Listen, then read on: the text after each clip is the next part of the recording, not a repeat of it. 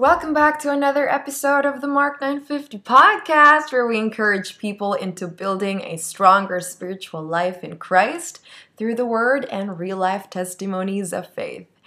Happy New Year, guys! Merry, Merry Christmas. Y'all know Christmas ends in February for Filipinos, but today I am so excited to bring you a special bonus episode in which one of the people I look up to in my home church in Bohol is going to share her testimony on finding true satisfaction and success in Jesus. But before we dive into that, let me just talk about satisfaction for a minute.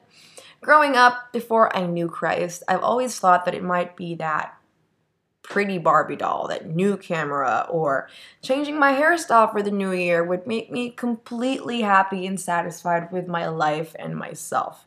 As a college student, I've sought satisfaction in getting good grades, being part of the dean's list so I can graduate with honors. I did, but was I satisfied? Absolutely, but only for a moment only for a moment. Months later, I've continued to find contentment in getting a job, to finally be a professional. I was able to achieve one of my biggest dreams to work as a flight attendant. I traveled around the world, experienced luxury in so many five star hotels, met different people. And as a person who loves food, I was able to try different types of food and yet still wasn't satisfied. I always found myself wanting more and more until I realized that true satisfaction probably don't come from these things. I mean, don't get me wrong, all these outward achievements are good, but like somewhere along the line, I knew that there was something I've been missing out on. Like, why do I even have the need to be satisfied? Like, why am I even here? I received Jesus Christ into my heart back in 2017, but at that time, I talked a lot about Jesus being my Savior, but quite very less about Him being my Lord. Having Jesus as our Lord means that we submit to His will and to His ways, to consider Him as our Master, meaning us stepping down and giving up our rights to serve Him because He is our Lord, our Lord Jesus. It does make sense, right? Because if you are a servant, you can't tell your master what your task should be. You can't tell him what he should do. That's why we when we ask, we always say not as I will, but as you will, Lord. We're going to talk more about lordship in the next episode, which I'm very excited for, by the way. Consider this a little sneak peek of how that's going to be. But what I'm really trying to say here now is that back then, even though I was already saved, also because I think I wasn't really able to get involved in the ministry, um, I still insisted on going about my life the way I saw fit. I wasn't really willing to submit to the leading of the Holy Spirit. I've grieved the Holy Spirit a lot of times and more. I wanted to do things my own way and have it still the worldly way. You know, couldn't care less about knowing Jesus more. I was trying to still hold on to a life I have already been set apart from.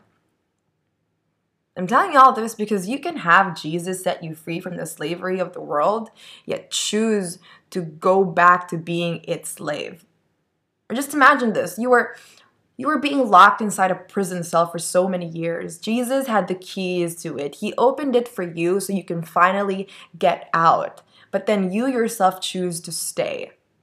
Like, dude, why? Get out. Be free. Be free of that old stinking toxic life you used to have and enjoy this new journey the Lord has given you. And the Lord wants to walk with you.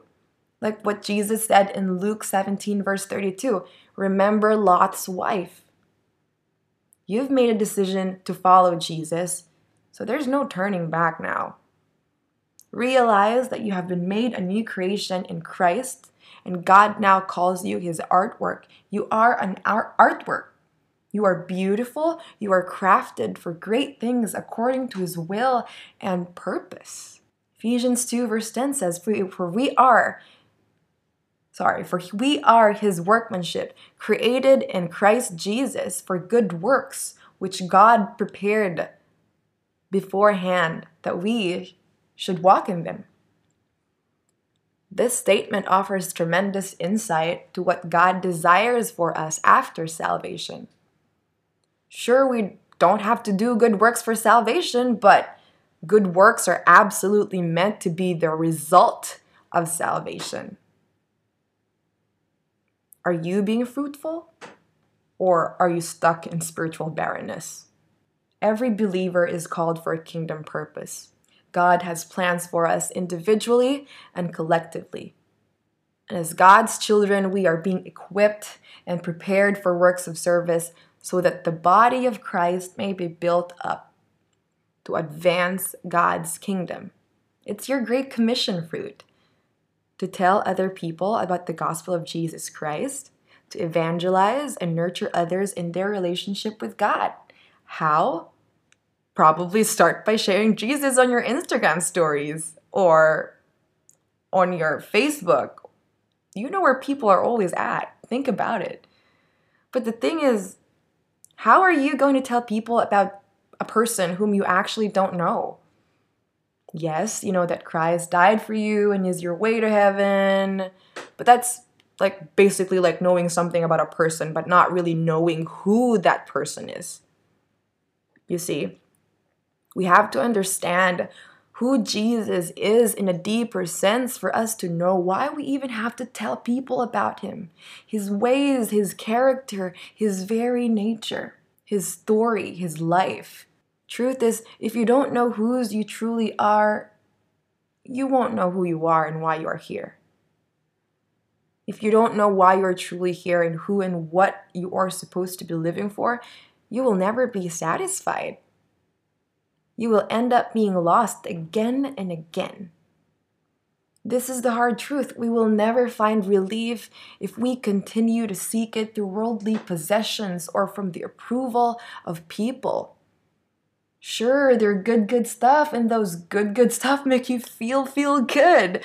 But if you're in it for eternal happiness, my friends, also the answer to your question, when will I truly be happy? I'm telling you, it's one way Jesus. Jesus is the only one who can fill that constant thirst you're having for so long already. I don't know about you, but when I tried seeking joy in worldly pleasures, mm, I always ended up feeling out of breath as if I was constantly just running without, you know, actually knowing where, my actual des- destination is, you know, wasting my time year after another.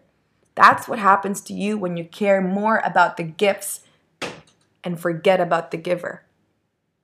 Salvation comes with other graces, and one of them is us getting to have the that beautiful chance to get to know our Savior as we walk in the path He has prepared for each one of us beforehand. To know Jesus is to know true life and what it's all about. Knowing Him, like really knowing Him through His Word, through reading the Bible, through experiencing Him as well, will allow you to be in a deeper relationship with Him. And that's what's going to make you truly satisfied. You're going to know who you are, what, and who you are made for. That, my friends, is what we call true satisfaction in Jesus Christ. Let's listen to this testimony. In my case, I came to know God after a heartbreak, or actually, multiple heartbreaks. Um, I made some choices um, when I was younger that I thought, you know, we're we're good and we're okay. But then really later on when I think about it, they were just really selfish choices. All I cared about were the things that were important to me, the things that made me happy. My whole world was just about me, me, me, and what I wanted. My top priorities nga during that time were my career, my relationship, and my friends.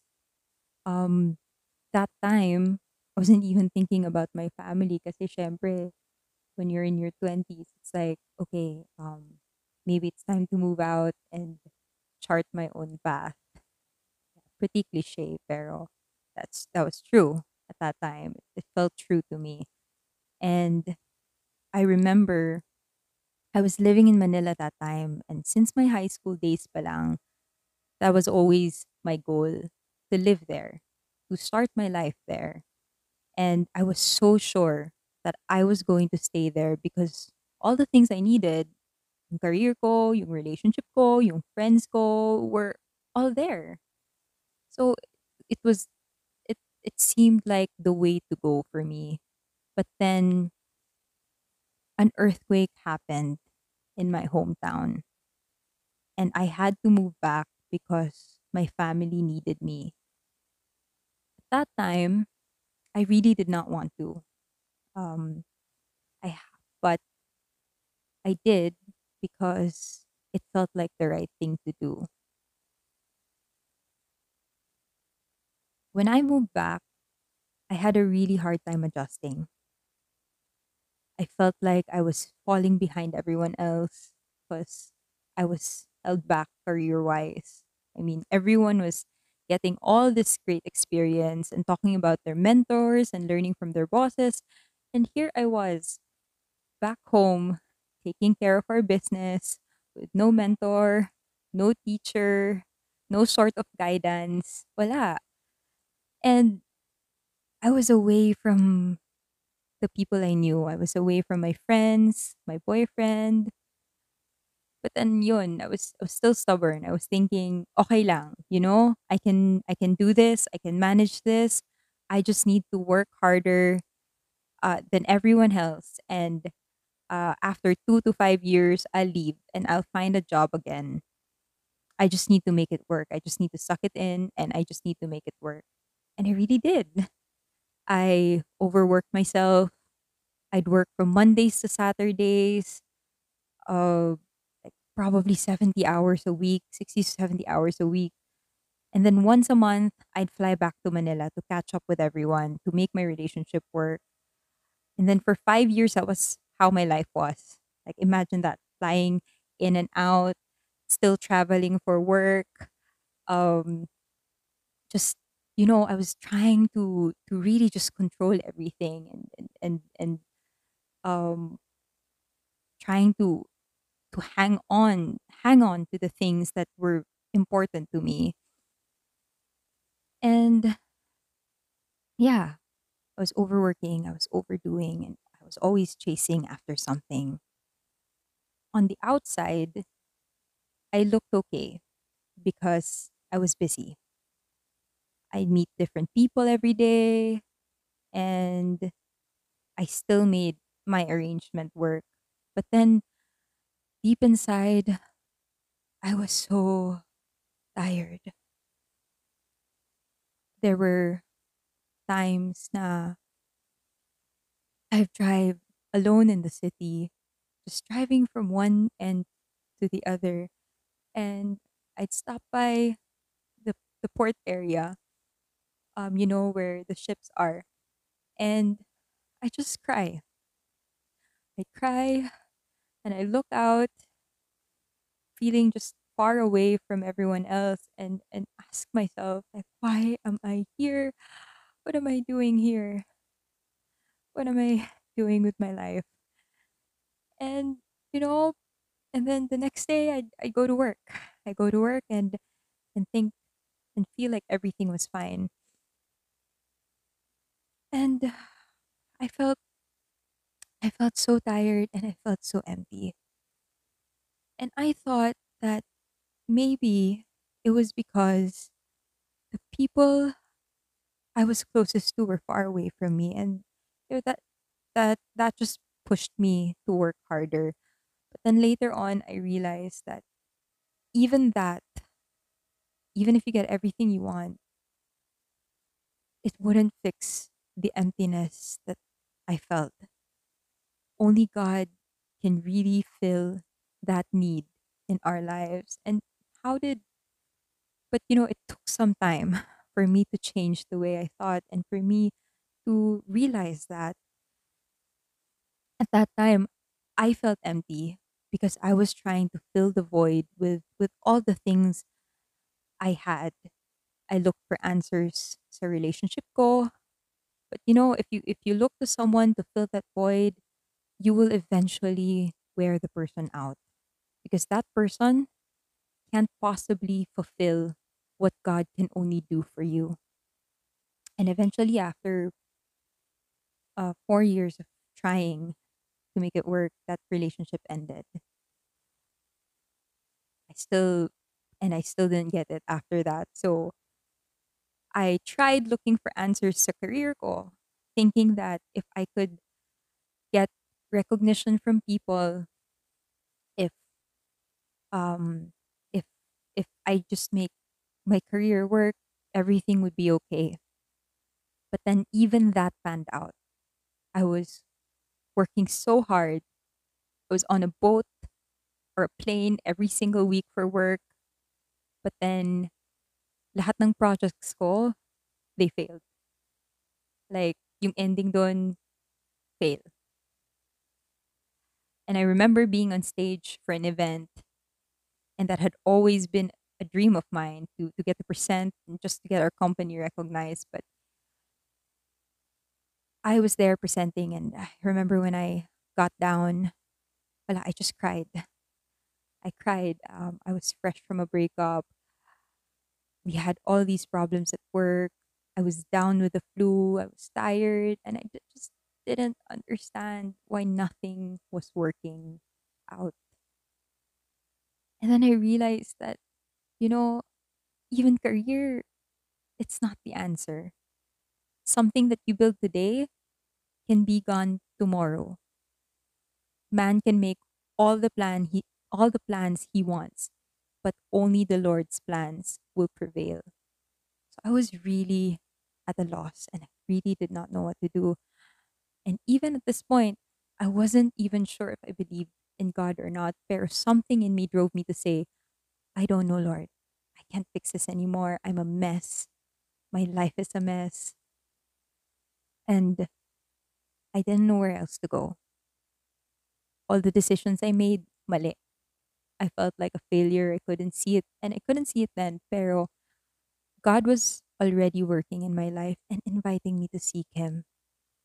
I I encountered a verse um, in Romans 8:28 and it said God works for the good of those who love him for those who are called according to his purpose. And my intention that time was like Lord I just really want things to work. Like I am so tired of being like this. I'm so tired of working hard and not getting anywhere. I just I just want to do it right this time so that was that was my first lesson actually um God used my heartbreak. I mean, no, sometimes God breaks us for us to realize our need for Him. Because the things that we make the God of our lives, like work, like our boyfriends or girlfriends, they can never be God. They can never take the place of God in our lives. We take pride in the things that we do, the things that we can achieve on our own. Pero pag nawala yung pride na yun, you realize that you really have no control over your life. And we're not the best person to do that either. And the great thing about God is that when you come to Him, He won't say, I told you so, or ayan ka kasi, you were so hard headed. He doesn't count all your wrong, decisions or your past against you. He meets you where you are. And that's where transformation starts, where God meets you. And that was the second lesson for me. God met me where I was. He didn't ask me na to meet him at a certain place. He didn't ask me to become a certain person before I was worthy to to to meet him. But he met me where I was at my lowest point. So if you are someone who is suffering from hurts in the past, or if you're someone who has lost someone and you don't know how to move forward, if you feel like you've made so many wrong turns and it's not possible to fix them, when God meets you at your lowest point or your time of need, He won't be like, oh, you need to get up and do this. He will be like that friend who will be there, who will just be there.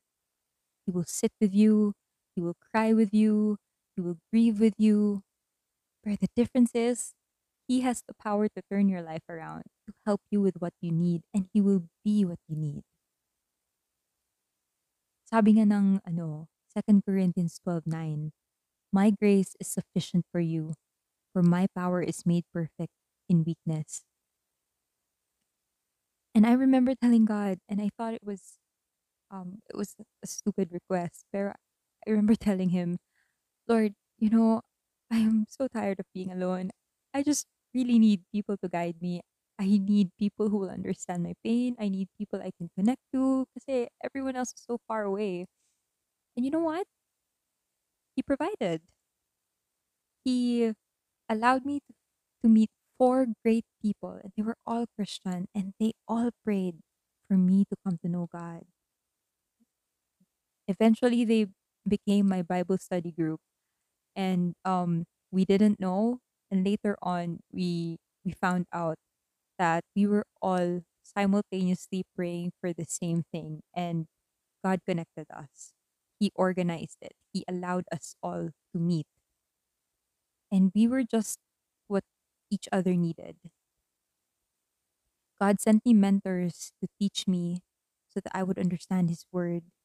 He was so patient with me until I was finally ready to accept Him as my Lord and Savior. And I did.